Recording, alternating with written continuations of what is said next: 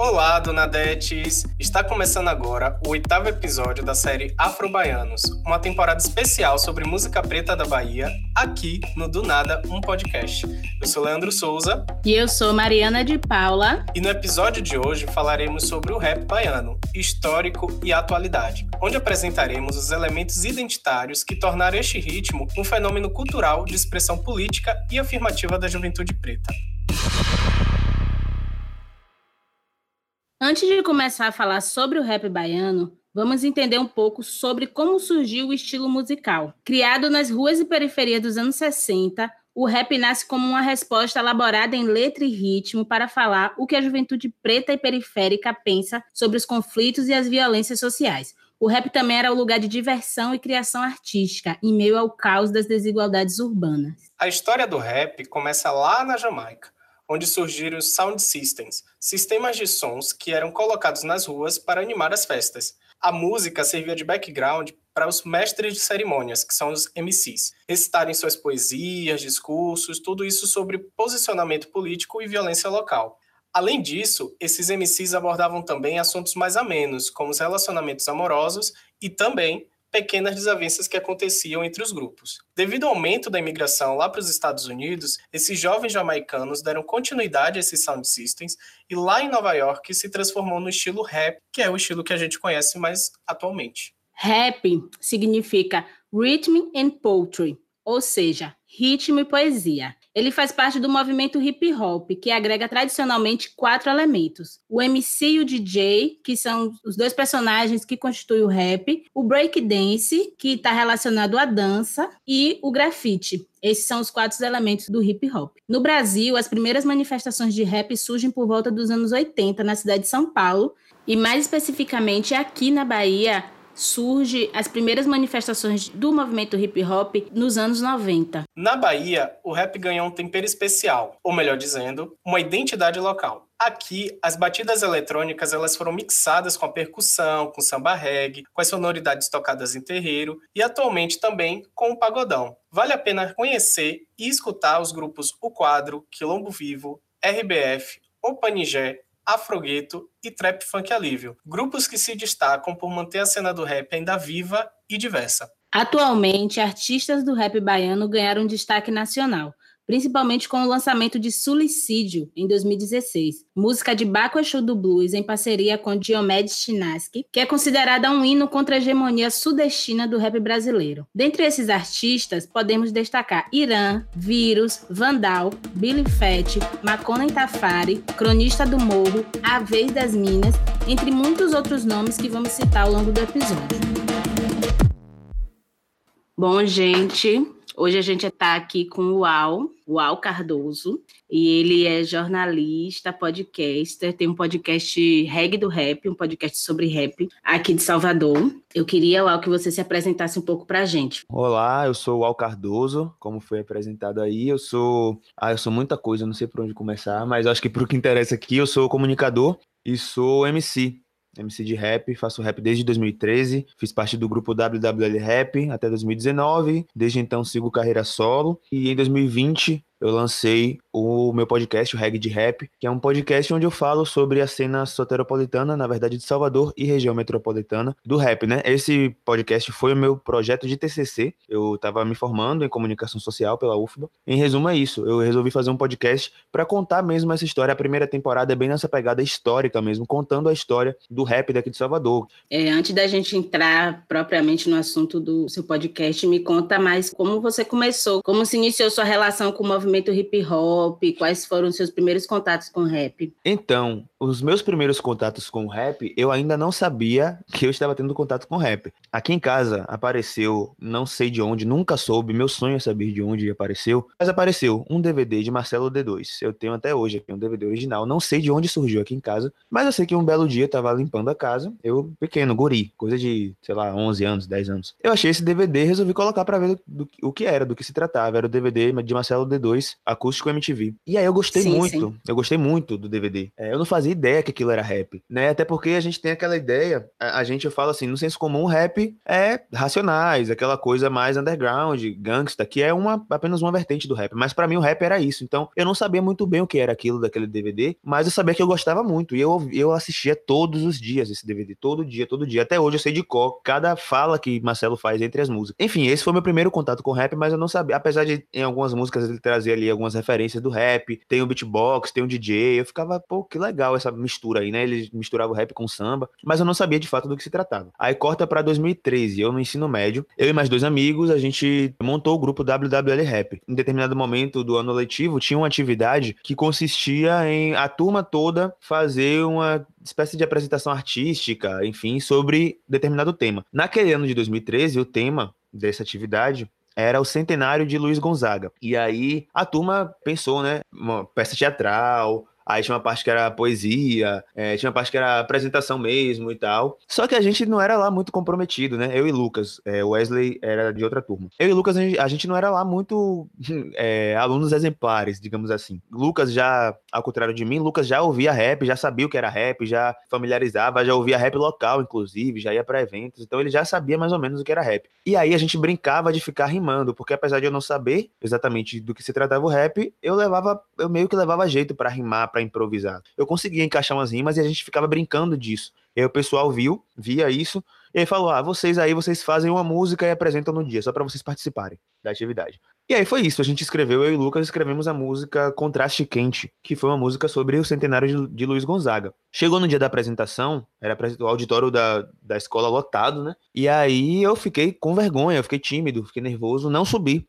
no palco. O Lucas subiu e cantou sozinho a música. Só que o pessoal gostou muito, tipo, o pessoal aplaudiu muito, parabenizou e tal. E foi muito massa, porque até então eu nunca tinha experi experienciado isso, né, de uma coisa que eu criei, que eu ajudei a criar. No caso, foi, foi eu e ele que escrevemos a música. Uma parada que a gente fez e apresentou e a galera gostar tanto e, e pedir pra gente fazer mais e tal. Isso foi mais ou menos no, no início, no primeiro semestre, né? Aí, no, em novembro tinha um outro evento desse mesmo cunho de interdisciplinar assim e tal, que era a Semana de Consciência Negra. E aí para esse evento as pessoas já vieram pra gente pedir pra gente fazer uma outra música, aí fora de atividade, sem valer ponto, nada. A galera queria que a gente fizesse uma outra música, só que dessa vez com o tema da consciência negra. Aí sim a gente chamou o Wesley, foi eu, Lucas e o Wesley, a gente escreveu uma outra música que foi Ainda Existe Escravidão, já no objetivo de apresentar dessa vez, né? Então a gente escreveu, ensaiou. Dessa vez sim, subimos nós três no palco, apresentamos, e aí, mais uma vez a galera gostou muito, inclusive nossos professores de história. Foi uma experiência muito boa, assim. E aí a gente saiu desse dia em êxtase. A gente falou, velho,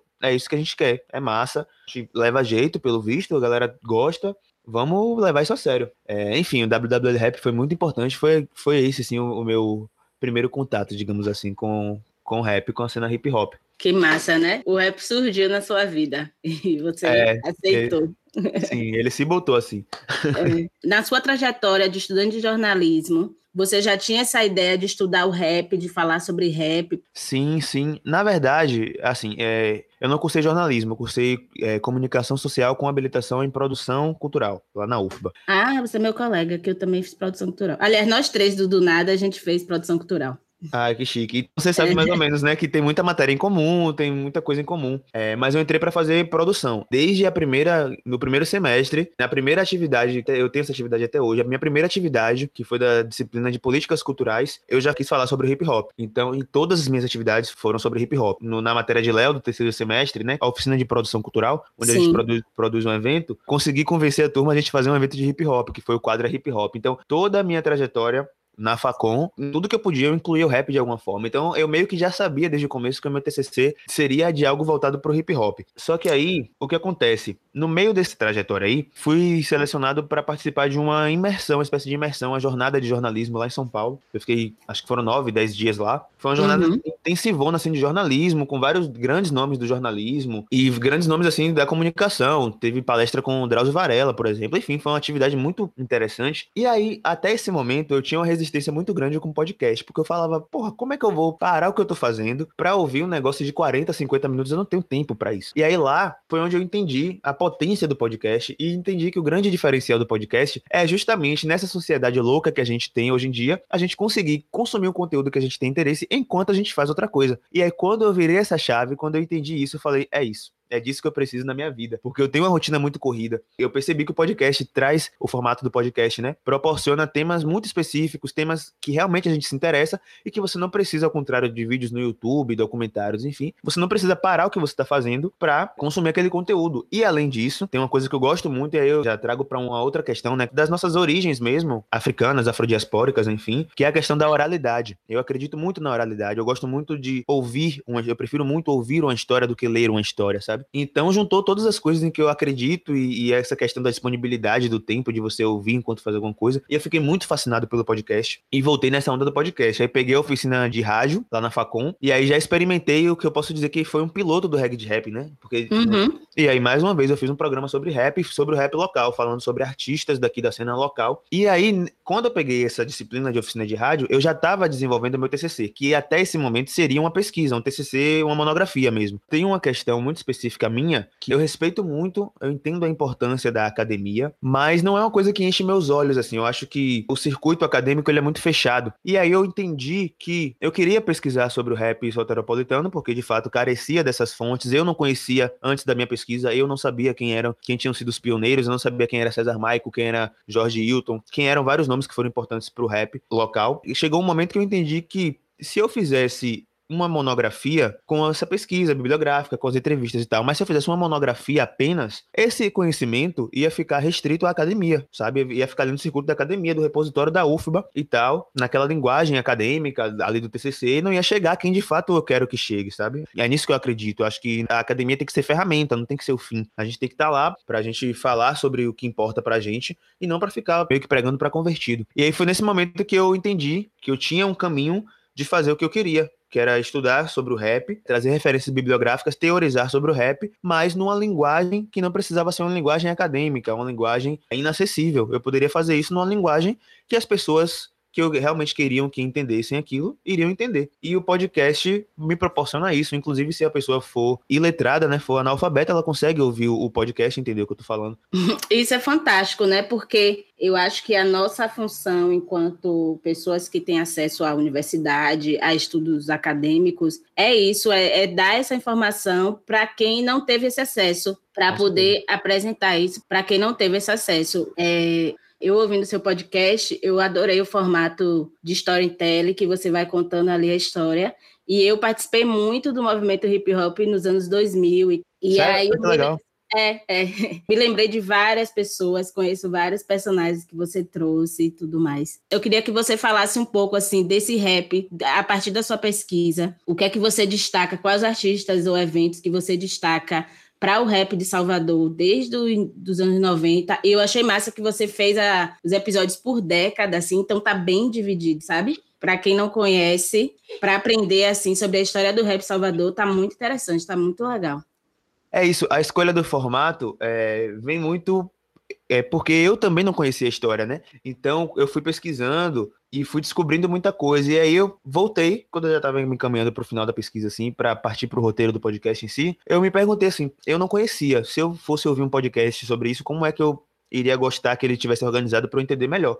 E aí eu achei que a melhor forma de organização era esse formato cronológico, né? Que era o formato que é um formato que a gente já está acostumado, para as informações não se confundirem também, porque é muita informação, são muitos personagens. Para destacar assim, nossa, tem muita coisa, com certeza eu vou esquecer de algumas coisas, mas vamos lá. A maioria das coisas, principalmente dos dois primeiros episódios, inclusive eu brinco na abertura do terceiro episódio, que é quando eu finalmente começo a falar de coisas que eu vi e que eu vivi, que são os acontecimentos dos anos 2010, porque os anos 90, os anos 2000 eu não vivi, eu não fazia parte do movimento hip hop, eu era uma criança, então foram coisas que eu estava descobrindo através da pesquisa, eu estava falando, eu estava relatando a pesquisa que eu fiz, as entrevistas e tal. A partir dos anos 2010 eu realmente, algumas coisas eu precisei pesquisar ainda, mas a maioria das coisas eram coisas que eu tinha vivenciado, que eu estava falando ali com local de fala, digamos assim. Mas então, assim, o que eu posso destacar aqui que eu lembro, vamos lá, primeiro episódio, anos 90, o primeiro grupo de rap, né, o primeiro grupo Antes de falar, na verdade, do rap soteropolitano, eu acho interessante que eu faça um resgate do movimento hip hop em si, como surgiu o hip hop, a gente se confunde. Muitos portais grandes, inclusive, ainda se referem à música como música hip hop, como hip hop como gênero musical. Então, antes de qualquer coisa, como a minha ideia com o reggae de rap era que qualquer pessoa que ouvisse aquilo ali entendesse o que é, pelo menos as noções básicas, né, do hip hop e do rap, começam antes de chegar no rap e no rap soteropolitano eu falo, eu faço uma espécie de retrospectiva e falo do hip hop. Então eu explico como surge o hip hop, o, o movimento hip hop, não, o hip hop é um movimento. Só fazendo um resumão aqui, o hip hop sim, é um, um, um, um movimento que tem quatro elementos, né? A música rap é um desses elementos. Então, por isso que não dá para se referir ao hip hop como gênero musical. Não dá para falar, estou ouvindo hip hop, eu gosto de ouvir hip hop. Porque você até pode falar, mas não faz muito sentido. Porque o hip hop não é o gênero musical. O hip hop é um movimento e uma cultura, né? O pesquisador Jorge Hilton faz essa diferenciação entre o movimento hip hop e cultura hip hop, mas aqui eu vou chamar de movimento. São quatro elementos, a música rap tem dois elementos, né? Que é o MC e o DJ. O MC é um dos elementos, o DJ é um outro elemento, o breakdance é o terceiro elemento e o grafite é o quarto elemento. Quarto elemento, terceiro, quarto, eu tô falando aqui apenas a nível de elucidação, não, não existe uma ordem. São quatro elementos do hip hop: MC, DJ, breakdance e grafite. MC e DJ são a parte musical, breakdance é a parte de dança e o grafite é a parte de artes visuais. Depois de explicar isso, como surgiu lá com o DJ Kool Herc, lá no Bronx, nos Estados Unidos, aí eu venho pro rap nacional. Antes de entrar no rap soteropolitano, eu falo como o rap chegou no Brasil. E aí sim eu chego em Salvador, que é quando o rap chega nos anos 90. Antes do rap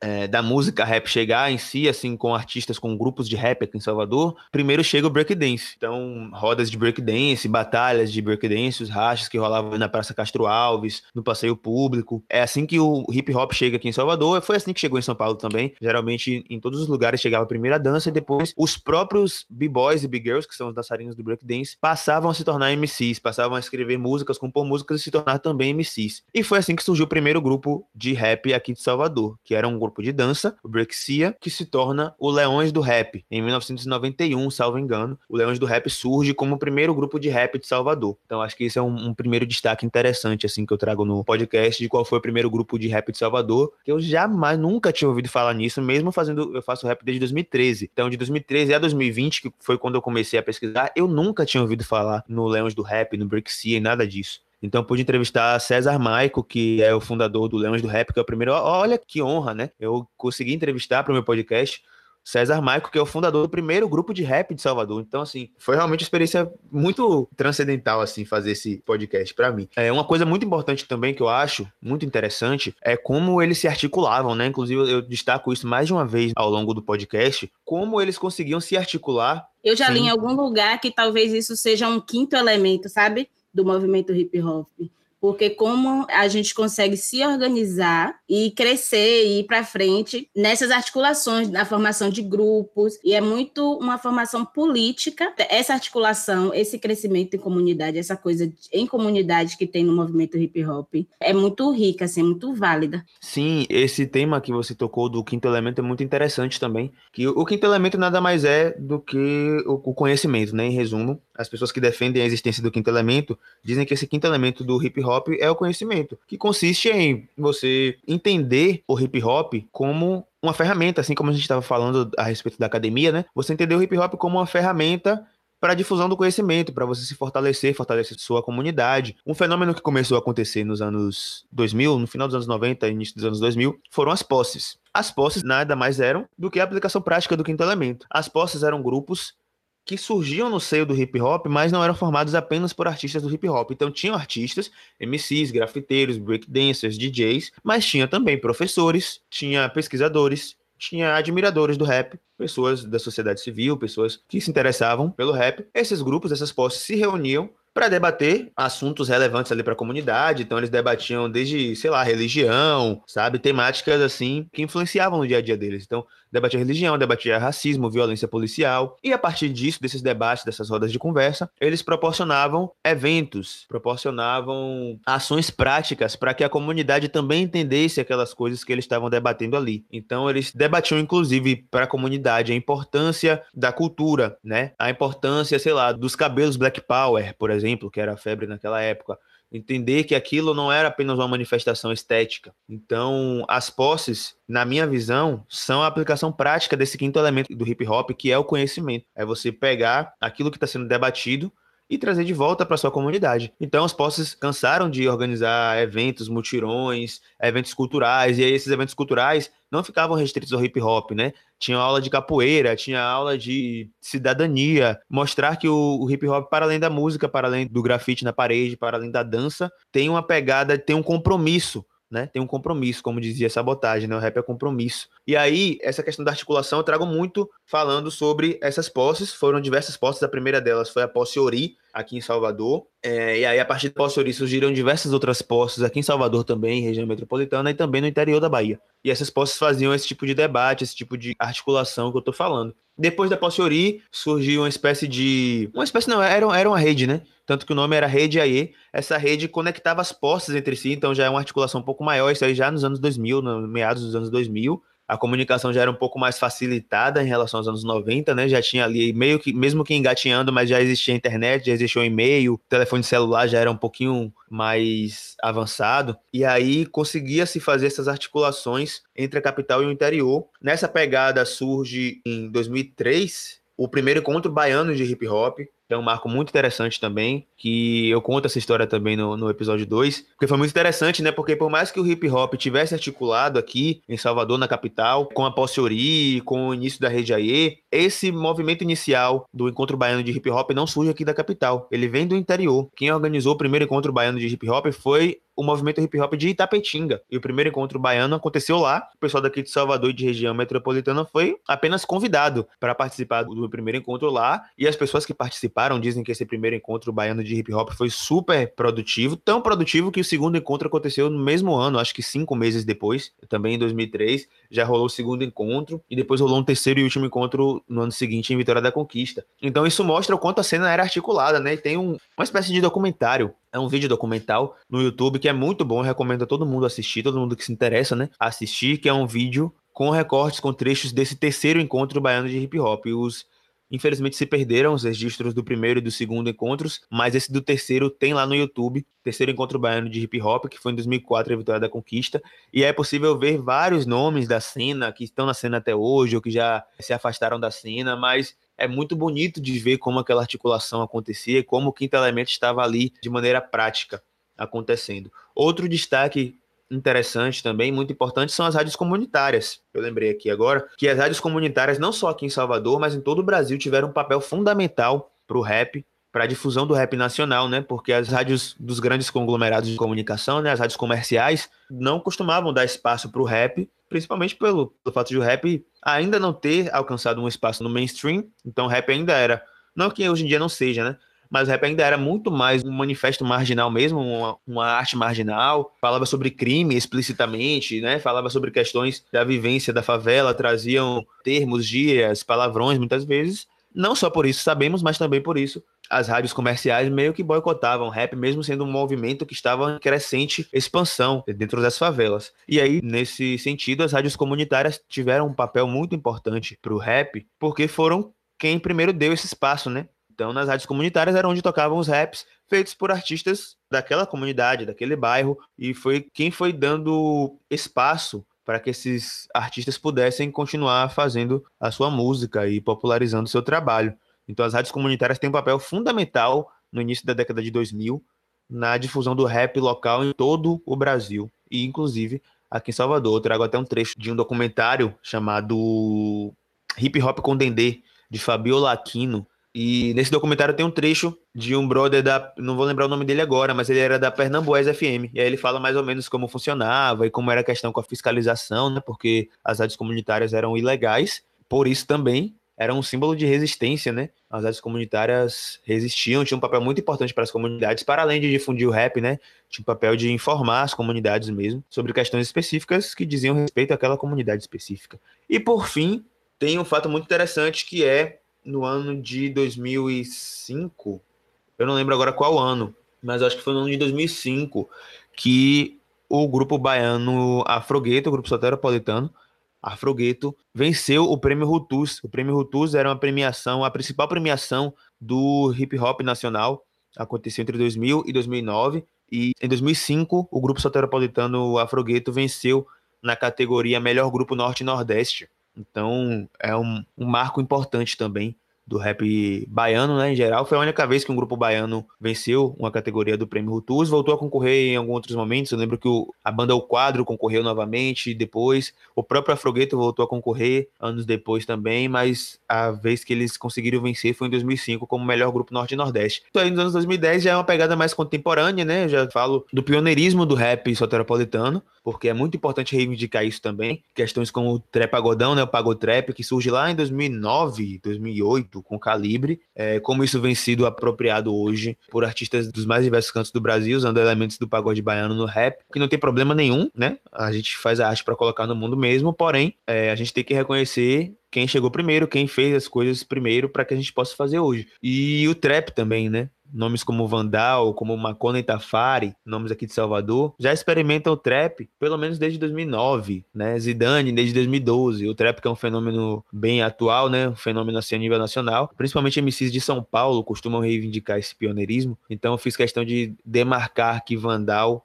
e Maconei Tafari, principalmente, alguns outros nomes também, mas principalmente Vandal e Maconei Tafari, lá no final da década passada, lá no final dos anos 2000, já experimentavam essa, essas novas vertentes. O próprio Grime, que hoje em dia vem ganhando força também, o Vandal tem uma música de Grime, numa mixtape lá de 2009 também, se eu não me engano, a Fayax Tepas. Então, assim, é, é uma cronologia, assim, né? São vários fatos históricos e eu tentei reunir eles da melhor forma, sem que ficasse tentando não deixar cansativo, mas ao mesmo tempo tentando não deixar muita coisa de fora. Muito boa sua fala, uma super aula, viu? Adorei. E outra coisa que eu queria pontuar é que eu acho o nome sensacional, o nome do seu podcast. Ah, porque... o nome, isso vai ser breve. É, porque eu fiquei com muita dúvida, né? Porque assim, eu me empolguei na questão da pesquisa, da produção do, do TCC, né? Que eu tinha um prazo também, e esqueci de que, tinha, que eu precisava definir um nome. E aí chegou um momento que eu falei, tá, eu preciso que seja um nome que traga a questão da regionalidade, né? Tem que ser um nome que tenha alguma coisa muito baiana, muito soteropolitana, porque o, o podcast vai falar sobre isso. Mas também não pode ser. Ah, eu pensei vários nomes clichê, tipo Oxente, não sei o que, alguma coisa assim. Mas eu falei, pô, mas a questão do rap tem que estar demarcada no nome. Pessoa tem que olhar para o nome e saber que naquele podcast, naquele produto, vai se falar de rap e que vai se falar de Salvador. E aí não vinha, não vinha, não vinha. Fiz vários protótipos de nome, não conseguia ficar satisfeito com nenhum. E aí quando eu tava quase escolhendo um, um daqueles que eu não tava gostando tanto, teve um dia que eu tava, eu não lembro se eu tava pensando ou se eu tava falando com alguém, não sei, eu acho que eu tava só pensando mesmo. Falei, porra, que saudade de ir pra um reggae. Tava já nesse contexto de pandemia, né? Porra, nunca mais um reggae. Eu queria muito ir pro reggae. Acho que foi num dia que eu tava até lendo alguma coisa no livro de Jorge Hilton. E aí pensei nisso, pô, nunca mais fui no reggae, mas não quero ir pra qualquer reggae, eu quero ir no reggae de rap. Aí, foi tipo cena de filme assim. É, eu parei assim, olhei, aí fiquei repetindo, reggae de rap, reggae de rap. E aí, além de, de ser um nome que tem as, os elementos que eu queria, né, que tivessem, que fosse a regionalidade e a questão do rap, é um nome que eu gosto da sonoridade dele, reggae de rap. É ritmado, né? Então, enfim, eu adoro esse nome, foi uma ideia muito boa. Eu acho que ia ser uma pessoa mais triste se eu não tivesse escolhido esse nome. Enfim, eu acho sensacional esse nome, modéstia à parte. massa, massa. Eu também achei, achei sensacional, engraçado. Uau, além do seu podcast, diga aí pra gente quais outros canais que a gente pode nos informar sobre o rap baiano. Você falou do livro de Jorge Hilton, que eu super indico também, assim, é uma pesquisa excelente. O que mais? Onde mais a gente poderia se informar? Sim, esse livro de Jorge Hilton, eu costumo dizer que deveria ser assim a bíblia de iniciação do do rap BA. Qualquer pessoa que quer se meter com rap aqui em Salvador, na Bahia, deveria começar lendo esse livro. Que é uma coisa que eu sinto muito falta, inclusive, nos MCs, principalmente nessa nova geração. A galera meio que não procura saber, né? Como as coisas aconteceram, como, enfim. De canais assim na internet, o primeiro que me vem à cabeça é o Ogan Pazan, que é um site Danilo Cruz, tem outros colaboradores também. Site de crítica musical, muito bom, muito, muito profundas, né? Eles não apenas replicam releases, textos no Ogampazan são textos muito qualificados, assim, muito com muita pesquisa, e eles também serviram bastante de fonte pro reggae de rap, principalmente nos episódios dos anos 2010. Tem o Rap 071, que é mais uma pegada de jornalismo, né? É um portal de notícias do rap Salvador e região, também muito importante, com um trabalho muito sério, Rap 071, estou sempre acompanhando lá. Tem o Vandalize no Instagram. Eles, na verdade, eles mudaram um pouco o foco deles, né? Agora eles falam também de pagode baiano, mas continua sendo um portal importante da música alternativa e do rap é, aqui de Salvador. Tem o Se Ligue na Boca, não posso esquecer. Arroba Se Ligue na Boca, que é do meu irmão HG e da minha parceira Daniele Campos. muito importante também. Eles divulgam os lançamentos, tem artigos de opinião no Instagram e no Medium. Tem uma página no Instagram chamada Divulga Rap 071, que é o nome autoexplicativo, né? Eles divulgam lançamentos e tal, também é bem interessante para conhecer, principalmente nomes do interior da Bahia, nomes assim, é, emergentes, é, rappers que estão começando e tal. E tem o trap baiano, né? Que eles têm uma outra pegada, eles têm uma pegada mais de memes, às vezes até fora do rap, mas eles também têm uma importância em dar visibilidade para os artistas do rap. É uma página que eu também não posso deixar de citar. Massa, Massa, muito obrigada pela sua participação. Ah, eu que agradeço a oportunidade, fiquei me senti super lisonjeado assim quando eu recebi o convite e espero que eu tenha contribuído aí, que minhas falas tenham sido de relevância. Fazer meu jabazinho aqui no final, né? Ouçam lá o Reg de Rap, tá disponível em todas as plataformas digitais. E vida longa, o Reg do Rap, a sua pesquisa e a sua carreira enquanto MC também. Muito obrigada, foi assim, foi riquíssima a nossa entrevista, amei. It sound right, boy. Nos últimos anos, o rap baiano tem se reformulado e ganhado novas caras e sonoridades. E quem vai trazer um ótimo exemplo disso é a nossa próxima convidada. Ela, que é nascida e criada no bairro de Cajazeiras, periferia de Salvador, surpreende pela sua autenticidade, talento e representação em cima dos palcos, pois ser mulher, preta, gorda, militante e ainda assumir o domínio do microfone num ambiente fortemente ocupado por homens não é para qualquer um, não é mesmo? O nome dela vocês já devem ter até ouvido por aí, Áurea Maria Lima, que não passa despercebida sempre que anuncia o nome artístico, Áurea Sem Miséria. Áurea, meu bem, seja muito bem-vindo ao Afrobaianos aqui no nosso Do Nada, um podcast. E para começo de conversa, eu já vou te pedir para que se apresente um pouco para gente e também conte como se deu essa sua aproximação com a música. Oi, meu nome é Sem Miséria, mais conhecida como a Carreta da Onze. Eu tenho 23 anos, sou moradora de Salvador, Bahia, né? Essa cidade maravilhosa. E a minha aproximação na música começou quando eu era pequena, eu cantava na igreja. Daí, com o passar dos anos, eu comecei a ter acesso a outros meios, mesmo dentro da igreja, sabe? E foi de lá que eu conheci o rap. Depois de uns anos eu saí da igreja e fui direto para os rolês de rap, né? Fui direto para esse meio. Massa. Falando especificamente do rap, quais referências nortearam o início da sua carreira e quais você foi adicionando no decorrer aí da trajetória como cantora? Conta um pouquinho pra gente. Logo quando eu comecei a cantar, né, eu sempre tive referências dos grupos de rap que eu ouvia desde quando eu era evangélica, que era o Alcubo, o Pregador Lu, né, do APC 16. Aí com o tempo eu fui conhecendo grupos locais, né? Daqui de Salvador e tal. E aí eu acabei conhecendo o grupo Saca Só, que eu tomo conta do estilo solto. E é muito louco para mim porque hoje eu tenho acesso aos caras, os caras são meus amigos, sabe?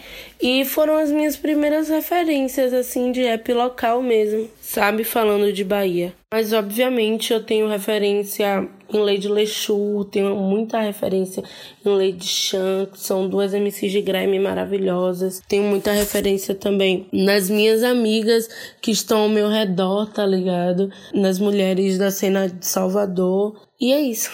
Perfeito.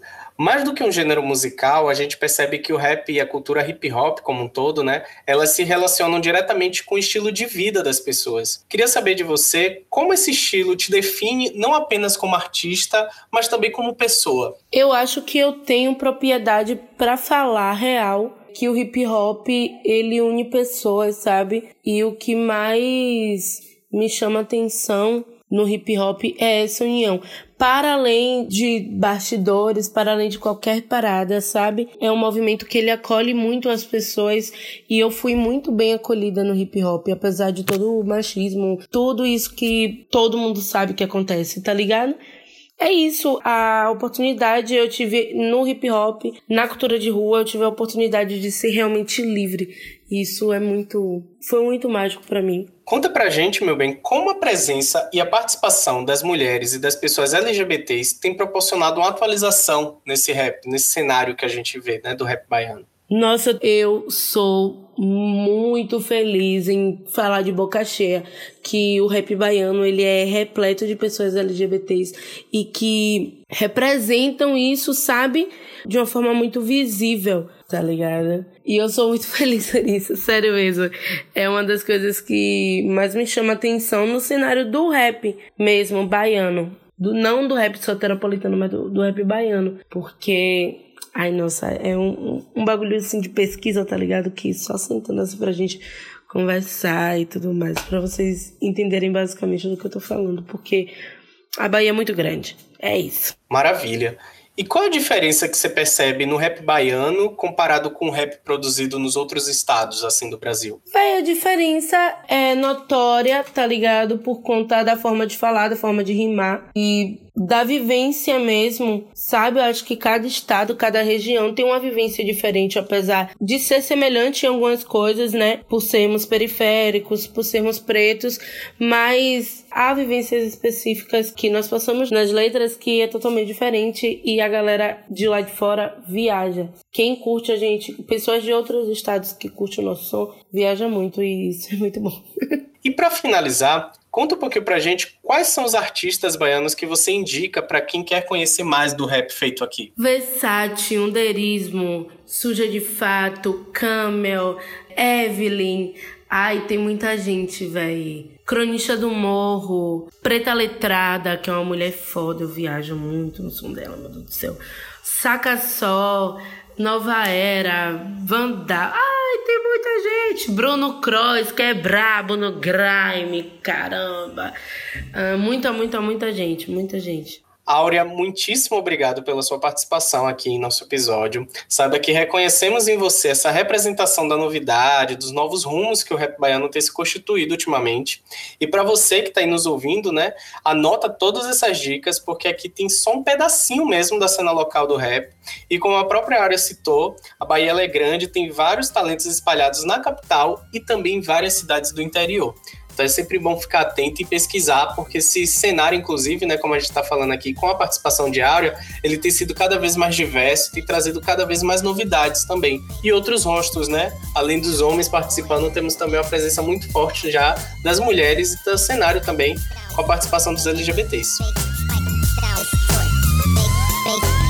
It sound right, boy. Estamos aqui com Coscar, que ele que é MC, produtor cultural, fotógrafo, videomaker e maloqueiro. E ainda é podcaster, porque para quem não sabe, eu já tive um podcast com Coscar, que eu lembro que foi um episódio só. Mas eu sei que a gente falou de beatmaker, eu não lembro o nome. Mas eu queria que você falasse um pouco mais de você, Cosca. Pode se apresentar para a gente, falar um pouco também da sua trajetória. Tá bom. Como você já falou aí, né? eu sou MC, já tenho um. Cara, eu sou bem ruim de datas, Mari. Mas nas minhas contas, eu já tem de 15 a 20 anos. Sim, que eu conheço hip hop, velho. Eu sempre gostei de poesia. Foi quando eu conheci o Quilombo Vivo, seus vizinhos aí, né? Foi onde eu realmente, assim, conheci a cultura hip hop.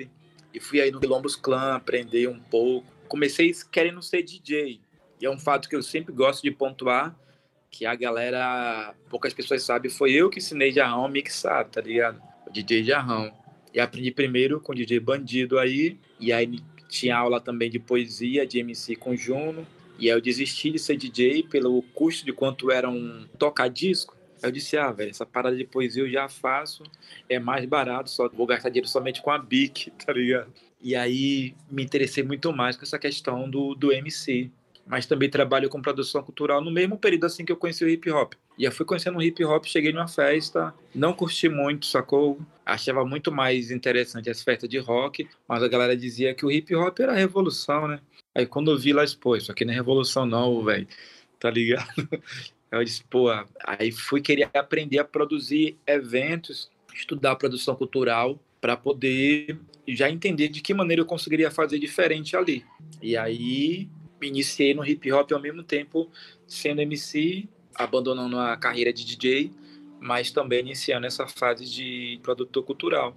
Poesia sempre gostei de fazer, sempre fiz poesia desde criança, desde quando fui morar com minha avó. Comecei a trabalhar com fotografia, conheci a fotografia já criança, meu tio Nilton era fotógrafo do exército. Todas as fotografias dele eram fotografias preta e branca. Era o estilo dele. E aí eu já era apaixonado por fotografia, mas ele não deixava pegar na Kodak dele. E aí em 2010 eu comecei a fotografar. 2011 eu fui estudar na UFBA, um curso de extensão que tinha e acabei curtindo também essa questão da fotografia, sabe? E hoje basicamente estou me dedicando à minha produtora que é a Califa, né? Sou sócio fundador dela junto com a Pedra Barbosa, uma produtora voltada para a cultura urbana e a cultura hip hop. É como você falou, e maloqueiro, sabe? Eu maloqueiro sempre, né? eu gosto muito de pontuar isso, porque às vezes as pessoas falam dos títulos, sabe? Ah, eu sou formado, não sei o que, não sei o que, não sei o que. Esquece da própria essência. E aí eu gosto sempre de me pensar, velho, sou maloqueiro e tenho essas habilidades aqui. E aí falei minhas habilidades, mas eu sou isso, maloqueiro mesmo. Maloqueiro. Cosca, me fala um pouco assim, como você enquanto MC, já que a gente tá, vai falar sobre rap, tá? você enquanto MC, quais os grupos você passou? Você começou a rimar sozinho? Então, eu comecei com um grupo chamado MUE, né? Que era com Sim e DJ Jarrão. Era um grupo de rap gospel. A parte de meu pai, a parte de minha mãe é todo mundo evangélico e a parte de meu pai é são de religião de matriz africana. E aí, como eu fui criado com minha avó materna, eu frequentei muita igreja, sabe? Frequentei pouco terreiro, muito pouco mesmo quando era criança e adolescente, sabe? Mas eu ia na casa de minha avó, não praticamente ia pro terreiro, ia visitar minha avó. E aí comecei a fazer rap junto com o Silvio Jarrão, lá em Cotos mesmo, no momento que a gente começou a andar de skate, e tudo mais. Aí depois não deu muito certo, os meninos foram fazer um outro grupo, e aí eu conheci o Black Mobile, que é o Rangel Santana, e a gente montou a Verso 2, que no início passamos dois, três anos, muito mais questão de laboratório, estudando, pensando coisas. A gente não fez como a maioria da galera faz, né? Tipo, juntou dois amigos, três ali, um DJ, um bom ensaiar aqui, pegou as barras e foi. A gente queria apresentar algo diferente para a cena. E naquela época a gente conseguiu fazer muito bem, sabe? Lembro que quando a gente lança o Segredo da Harmonia, praticamente foi quando o Brasil percebeu que tinha hip hop aqui em Salvador, tinha hip hop na Bahia. Até hoje, particularmente, eu acho um dos melhores videoclipes que a Bahia já produziu. Muito bem feito, com a equipe do Felipe Franca ali. É de uma grana que a gente tinha ido tocar com o Mano Brown, Happy Hood lá em Brasília, a gente pegou toda essa grana, investiu no audiovisual. E para aquela época não se tinha um videoclipe como O Segredo da Harmonia, sabe? Se você pega hoje para assistir, você olha assim, fora eu que era bem mais magro do que eu sou, você vai dizer que tipo que o clipe foi feito hoje, sabe? Pela qualidade que o clipe é. Depois disso, com a Verso 2, eu também já fazia parte da RUM, que era o Ai, que eu era fã. Melhor grupo. E era esse grupo, velho, que também durou muito pouco tempo, mas envolveu, assim, um, uma leva de uma galera da cidade que se apaixonou pela proposta, né? Eu costumo dizer que é o que o anderismo faz hoje, né? Pegou umas cabeças ali que pensava todo mundo diferente e ao mesmo tempo tem uma sintonia de amizade e de pensamento também iguais e fizeram um grupo. E aí funcionou muito bem, velho, sabe? Muito, muito, muito bem. E como você falou aí, uma galera curtia, né? Você curtia? Eu curtia muito. Eu fiquei assim, ai, velho. Porque eu, eu acho que tinha isso, né? Eu acho que todo mundo já tinha várias ideias, eram pessoas massa que já estava fazendo os, os, corres separados, tinha Diego e tal, você. E aí juntou para fazer essa coisa que era diferente, né? O era que era, era meu improviso e era natural, a, o som saía de forma natural. É, o que era. Você falou Sim, fala. um ponto crucial. É, eu e o Diego andavam muito junto, né?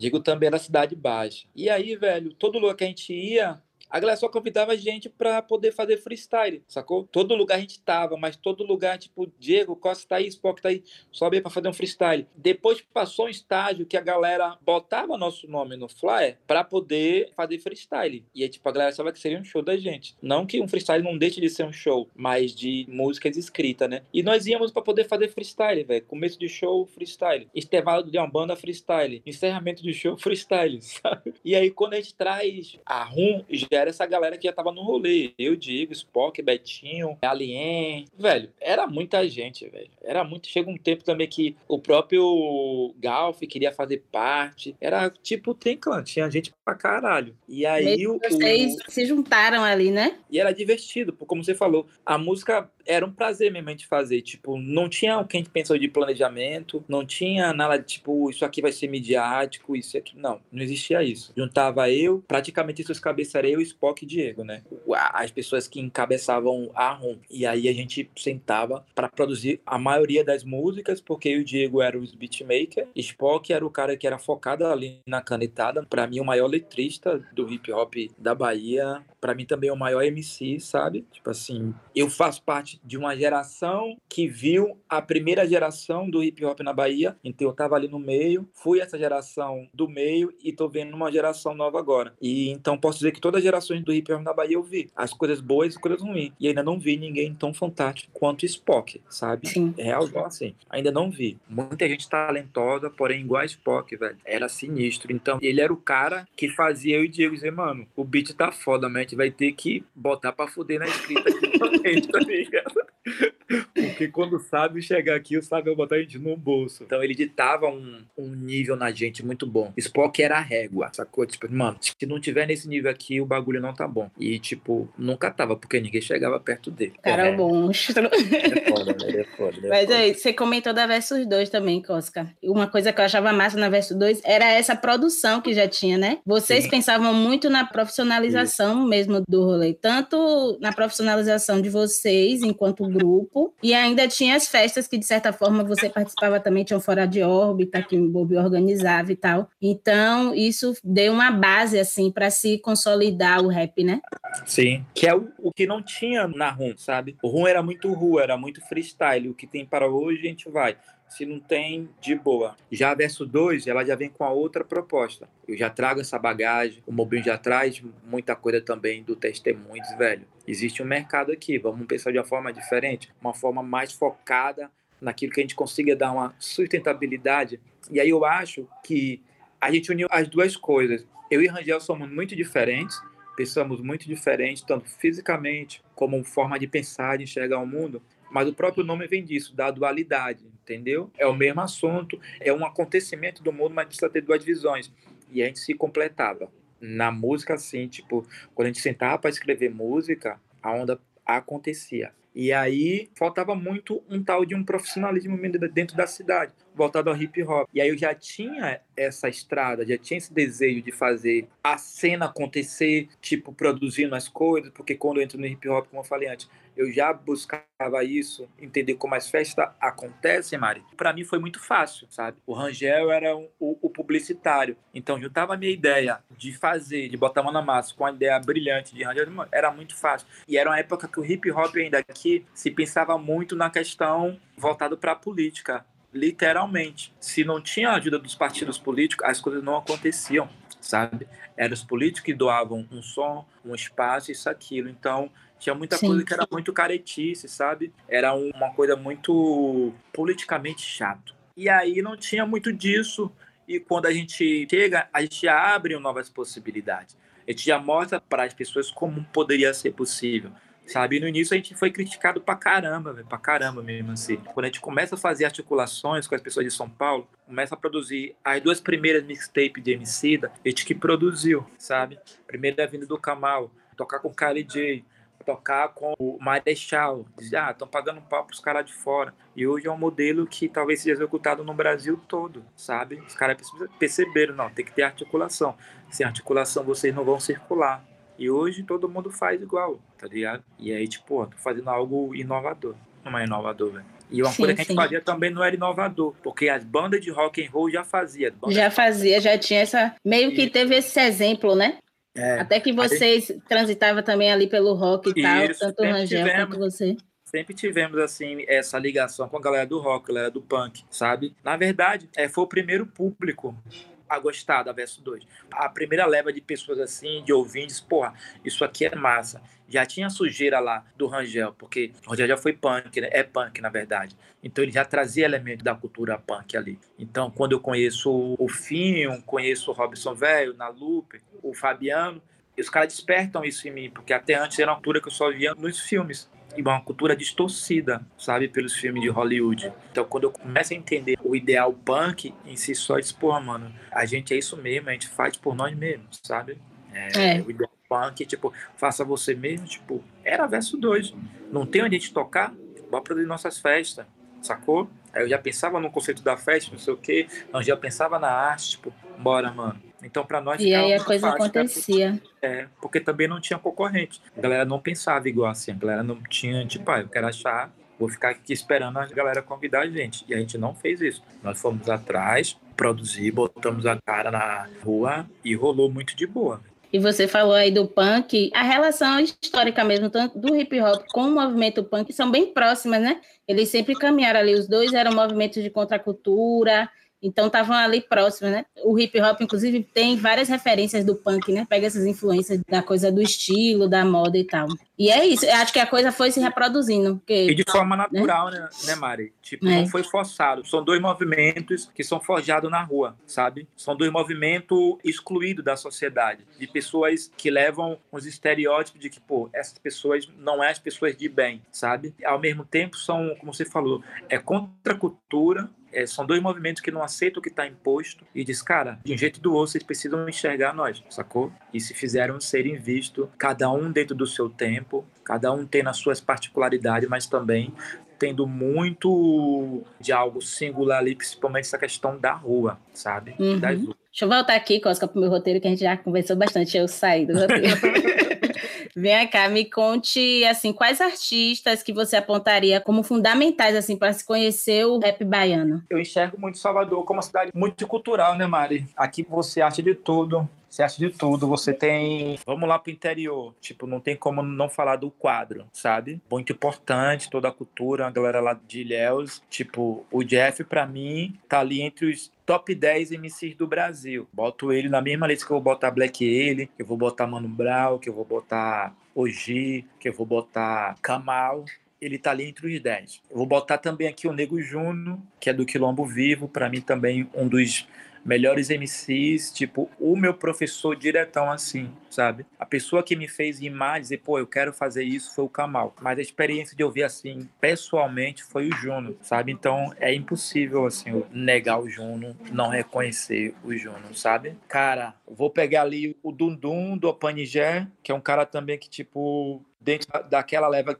que iniciou, o próprio George Wilton, por todo o lado intelectual dele, a força que ele tinha ali, né, de ser uma cabeça pensante ali mesmo, dentro do movimento. O próprio Jim Mac, sabe, que para mim é um dos MC mais brilhantes, assim, também. E, tipo, eu sempre digo, o Jeff e o Jim Mac são duas pessoas que eu quero muito ainda fazer música, sacou? E aí, da minha geração, eu posso citar o Spock, Diego, como os dois, assim, mais talentosos que eu já vi em Mar, né? e tudo mais. E de hoje, cara, é, vamos pegar a galera do freestyle. Sempre fui muito apaixonado pelo MC Jimmy, que para mim é o melhor MC que já passou pelo terceiro round, sabe? O cara que não teve muita mídia assim, porque o terceiro round nunca teve essa questão de vídeo, de, de a gente querer botar na internet. Hoje que a gente tá pensando isso. Mas antes a gente queria muito presencial. Mas Jimmy, para mim, foi o melhor de todos os MCs que passou lá, o mais completo. O Larício, sabe? Gostava muito do Bruno Suspeito quando rimava. Dessa geração que está aí fazendo música mesmo, Jaya não tem como negar, Baco, Vandal,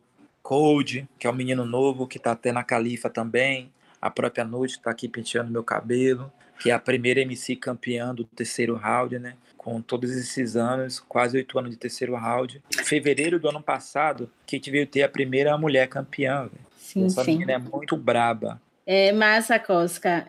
E você, já que você tem aí 20 anos, né, de história no rap baiano, o que é que você acha que mudou, assim, desde os anos 2000, anos 90 ali, que foi quando iniciou para cá? O que é que tem se diferenciado, na, tanto na produção quanto no ritmo? Eu acredito que o ritmo também meio que acompanha a tendência do que está rolando no geral, mas na produção, a galera está se profissionalizando. O que é que você me diz aí sobre isso? Mari, eu acho que, que tem muito mais sagacidade hoje. Naquele tempo eu achava que era uma mata e que a gente não sabia o que, que a gente ia encontrar quando adentrasse nessa massa e, conseguisse ir pavimentando um caminho. A gente não sabia o que de resultado ia ter se desmatasse aquilo e botasse asfalto. A gente não sabia de nada, a gente só queria fazer, sabe? Ver no que dava. A gente não tinha referência de nada. Eu sempre costumo dizer pra galera que, tipo, ó, hoje a galera já acha produtores, já acham MCs com experiência nisso para dar conselho, para dizer, ó, oh, mano, isso aqui é melhor, isso aqui. Nosso tempo não tinha. O muito que a gente tinha era a galera do punk dando uma lição de moral ali muito bem-vinda e explicando pra gente coisa da vida. Mas mesmo assim ele dizia, o restante vocês aprendem sozinho. Eu sinto falta muito de uma coisa assim que acontecia antes da poesia, sabe? Eu achava as músicas antigamente muito mais gostosas de você se ouvir, sabe? Tinha muito mais, acho que conteúdo ali, tinha muito mais uma questão de um cuidado na hora de escrever, mas eu também acho que faltava muita arte. Existia muito texto, muito texto bom. Só que poucos MCs, poucas MCs conseguiam colocar aquilo ali e transformar em música mesmo. Botar uns flows legal, pensar, pô, essa palavra aqui vai soar muito melhor aqui.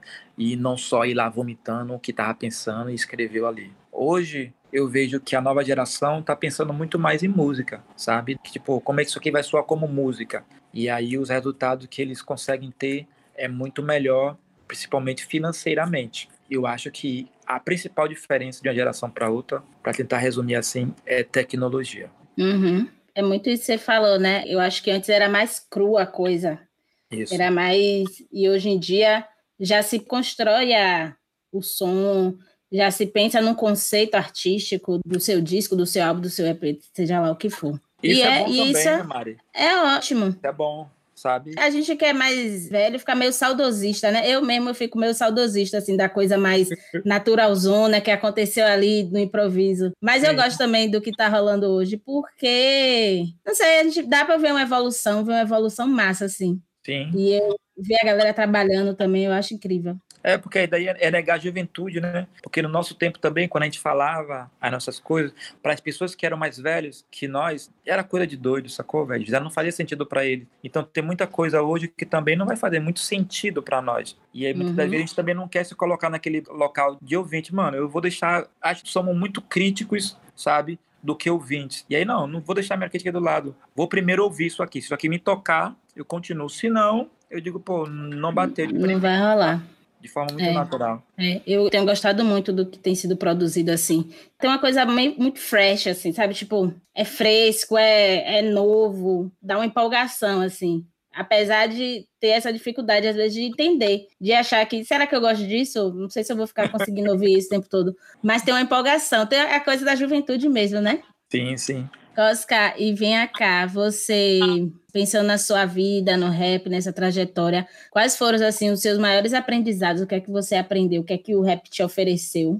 Mari, vou lhe dizer, é, eu tinha muito medo de chegar a 15 anos. Eu morava com minha avó e um dos meus maiores medos era fazer 15 anos. Eu conheci o hip hop conta do movimento negro. Então, já começava a ler essa questão que a galera muito da nossa geração escutou falar de Marighella, ouvindo Mano Brown fazer uma música sobre ele, eu ia para a Biblioteca Central nos Barris ler Pacto de Sangue, sacou? Dentro da Biblioteca Central, onde Frei Bento conta toda a trajetória dele com Marighella. Essa questão de negritude sempre fez parte de mim, entendeu? Se for parar para escutar o que eu escrevo, tanto de poesia como o que eu transformo em música, a questão da negritude ela está sempre presente de forma muito natural sabe? Até por ser um preto de periferia, né, e tudo mais isso. O que o hip hop de mais valioso me trouxe foi essa questão racial. Eu escutava falar sobre negritude com os tambores do Olodum. Uma vez um amigo é, veio falar, até um MC aí, sobre a questão da sanfona de Luiz Gonzaga, né? E como se o Nordeste fosse geral aquilo, cacto, seca e um monte de coisa. E Salvador é uma cidade litorânea, velho praias bonitas pra caralho. E a música de Luiz Gonzaga, apesar de ser muito linda, não me tocava, sabe? Assim, de eu me enxergar aqui naquelas músicas. Eu nunca me vi em Asa Branca, pegando minhas coisas e indo para São Paulo. Então, quando eu escutava o Olodum falar de Tutakamon, eu disse, mano, quem é esse cara? Sabe? E não tinha internet, tinha que tentar correr atrás de escritos, chegar na biblioteca, perguntar você assinava, perguntava o que você queria ler, eu disse, eu quero um que fale de tal pessoa aqui. Aí dizia qual sessão tinha, entendeu? E aí quando eu conheço o hip hop, eu vejo que é uma extensão de todo esse movimento. O que o samba reggae me trouxe, que depois eu consigo fazer esse último disco da Verso 2, esse conceito da trama dos tambores, baseado no livro da Gole Guerreiro, é sobre toda essa herança que o samba reggae me trouxe, de entender, pô, o que é negritude, sabe? E quando o hip hop, conheço o Quilombo Vivo, Júri Racional, o Era Negra, pra galera que achava que, tipo, que não existia grupo com mulheres cantando antes.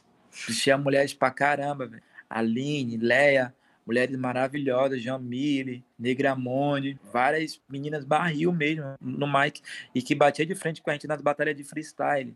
Tinha essas mulheres também já lá rimando e ganhando da gente de maneira muito fácil, velho. Então o hip hop sempre trouxe assim essa visão de me fazer entender eu como negro, sabe? Então para mim é a maior presente que o hip hop me trouxe, dizer, mano, você é isso, sabe?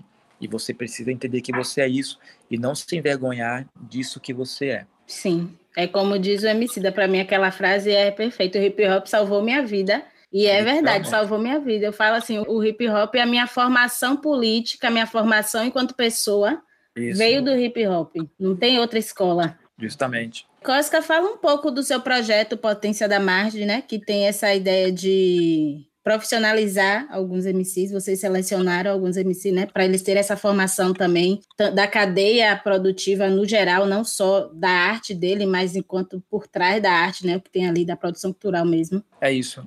Esse é um projeto que, na verdade, não é meu, né? É do terceiro round, só que é uma extensão do terceiro round. Terceiro round, a potência da margem, que foi pensado primeiramente assim comigo e com a Pedra Barbosa, que é a minha sócia dentro da Califa, sabe? E a gente pensava assim, cara, a gente vê muitos talentos chegar no terceiro round, entendeu? Muito, muito, muito mesmo assim. Assim como a gente vê muitos talentos sumirem.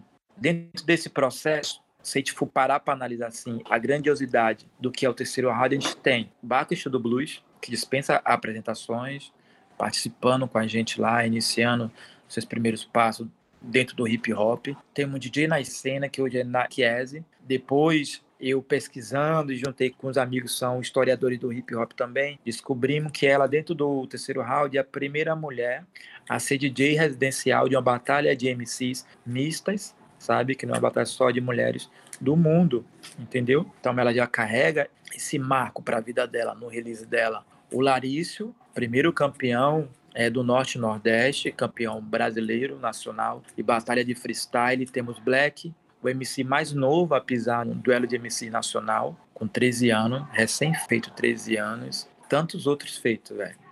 Então a gente sempre se preocupa assim, poxa, por que não existe mais DJ na cena? Por que não existe mais bar? Por que não existe mais Larícios, sabe? Então isso começou a mexer muito com nós, de tentarmos fazer uma entrega diferente, porque a gente percebeu que a galera tem o terceiro round como uma vitrine, eu quero chegar lá, quero aparecer. E a gente percebe isso, a gente tem noção disso, que esse evento é um evento que projeta os MCs. Se a gente for pegar assim, a maioria dos MCs que tem destaque e grupo no hip hop da Bahia, talvez só o quadro não passou pelo terceiro round. E não por força de vontade minha e desejo, mas é porque botou uma banda dentro do terceiro round. Mas se for pegar o restante aí, velho, todo mundo já passou sabe? Se não passou, quer tá tocando no terceiro round. E a gente queria fazer uma entrega muito além do que somente uma vitrine. A gente queria pegar a Pedra formada em cultura, eu com toda essa minha bagagem também, de experiência, queríamos pegar todo esse conteúdo e ensinar os caminhos das pedras pra galera sabe? Dizer, velho, não é só chegar aqui, fazer um flow legal, gravar música e jogar na internet de uma maneira sem perceber como é um planejamento, o que é um pitch, como comunicar, sabe? Como eu negocio, como eu registro minha música. Então, basicamente, éramos pegar essas potências que tem em toda a periferia de qualquer lugar do mundo e trazer elas que elas pensem além do talento, que elas pensem de forma profissional e que desperte também nela interesses profissionais além dos interesses somente artísticos. Porque hoje mesmo assim, pegar um exemplo meu, eu não penso mais em investimento de carreira musical minha, mas tipo toda a minha experiência vai somar muito dentro da Califa, sacou? De chegar, tá orientando esses novos MCs e dizer, ó, oh, galera, vamos pensar nesse lançamento aqui, mas vamos primeiramente fazer um planejamento. E aí entender que vamos fazer fotos promocionais, vamos precisar de uma maquiadora, vamos precisar de uma pessoa que possa ali vestir, que entenda de moda, sabe? Vamos, tipo, ah, você fotografa, mas tipo, que tal a gente contratar um fotógrafo que tenha um outro olhar, que não seja um olhar tão viciante meu, como já é daquilo que eu já penso sempre. Vamos trazer uma outra pessoa aqui que consiga agregar uma outra linha de pensamento. E então, basicamente, é isso: é despertar nesses MCs um interesse que eles entendam como é a cadeia produtiva dentro da música. E Cosca, para a gente encerrar a nossa entrevista, ah, minha não, última não, pergunta. Véio. Poderia ficar aqui falando horas, porque assunto não falta. Não falta. Qual a importância, assim, tanto do rap quanto do hip hop para a musicalidade baiana? Eu vou fazer esse recorte, vou continuar esse recorte racial. Eu vejo que o hip hop hoje, o rap, ele é a continuação da criação de Neguinho do Samba. Para mim, o rap, ele fala hoje o que Lazinho falava antigamente no Lodum, sabe? É que os outros cantores do Lodum falavam é a continuação do que Margarete Menezes falava. Se a gente tinha o samba reggae, essas personalidades pretas sendo nossas referências, principalmente para o gueto, é, o hip hop ele hoje cumpre esse papel, sabe? Apesar de termos hoje meio de comunicações especializado em cultura hip hop, em rap, a gente percebe que mesmo esse espaço a predominância são de rostos brancos. As pessoas não têm o meu perfil ou o seu perfil mesmo sendo de meio de comunicações especializado em cultura hip hop. A gente ainda precisa ler sobre tretas, sobre fofocas, sobre MCs brancos que, no meu modo de ver, são talentosos pra caralho, mas que também, velho, se for por talento por talento, a galera preta e a galera do gueto é muito mais talentosa, sabe? Então o hip hop para mim tem essa importância, é a continuação do de um projeto do samba reggae de Negro no Samba, uma extensão do que é o ainda hoje o Ilê, a Timbalada, sabe? O próprio Muzenza, que é um dos blocos afro talvez mais tradicionais assim, de pegar a galera mesmo assim do reggae, né, a galera do guetão mesmo. Isso daí é uma área que você também entende muito, sabe, da importância. Eu não enxergar dessa maneira é negar tudo, sabe, do que eu já falei aqui, do que eu vivi, daquilo que eu presencio. Então, para mim, o legado do hip hop é isso, é a continuação de um outro legado e que talvez daqui a 30 anos surja um outro movimento, como está surgindo agora esse movimento de trap, né? E a galera também entenda, mano, é a continuação de outras coisas, né? Isso se chama ancestralidade. E aí entender que essa ancestralidade, ela também é high-tech. Ela também recebe ali um F5 e se atualiza, sabe? São novas tecnologias. E aí o mundo vai girando. O importante é a gente não se desconectar das nossas raízes. Como essas raízes vão ser regadas, depende de cada um de nós. Só não podemos deixar de regar. Se pode ser analógico ou virtual, não importa. Tem que regar. Vem me regar, mãe. Vem me regar, mãe. Massa, Costa, perfeito. Você fez o roteiro certinho. Cosca, obrigada. Amei conversar com você. Amo conversar com você, né? Mas obrigada a contribuição assim incrível, sua experiência. Ô Maria, eu que agradeço demais. Pensar assim, né? Tipo, eu acho que aquele primeiro podcast da Bahia tinha alguma coisa. Acho que era frequência modulada o nosso podcast. Acho que era, né? Acho que a gente não tinha nem noção. Não tinha nome. Né? Eu acho que é. a gente botou o nome no dia que a gente gravou. Foi, foi. Eu lembro que foi na casa de Rangel, foi? Na casa de Rangel. frequência modulada. Eu acho que a gente nem tinha escutado ainda o termo podcast, tá ligado? Não. E tudo mais. A é... gente foi vanguarda, tá vendo aí? É. E daí, tá hoje aqui com você falando sobre isso, sobre hip hop também. É muito massa. E eu que agradeço de coração mesmo.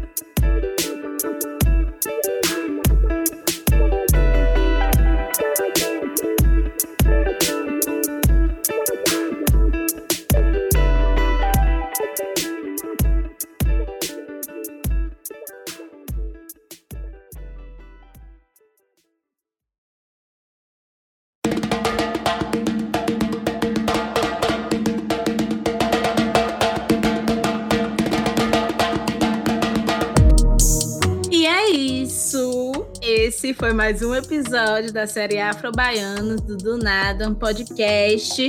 Para finalizar, vamos falar aqui algumas das referências que foram usadas para nortear essa conversa, para entender as raízes desse ritmo. A primeira referência que eu não poderia deixar de falar é o podcast de Ual Cardoso, nosso convidado, Reg do Rap. Como ele já disse, está em todas as plataformas, é bem fácil assim de encontrar.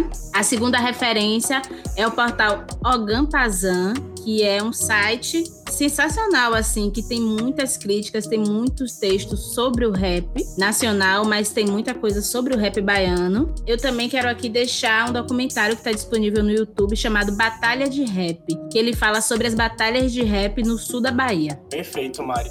Também temos a indicação de dois livros, gente. O primeiro livro é o Bahia com H, de Hip Hop, que é um livro de Jorge Hilton, fala sobre os quatro elementos do hip hop dentro do cenário baiano. É um livro bem bacana também para a gente conhecer mais desse cenário local. E o outro é o Hip Hop Genealogia, que conta em forma de história em quadrinhos as origens do movimento hip hop. Que aí a gente também tem um outro repertório, né? Que a gente está falando muito do cenário local, mas entender também como surgiu esse movimento do hip hop acaba também compondo, né? Tudo que a gente trouxe aqui de informação para vocês. Com toda essa informação né, e as entrevistas de hoje, a gente encerra também mais esse episódio. Obrigado mais uma vez por ouvir, estar com a gente nesse Afro Baianos.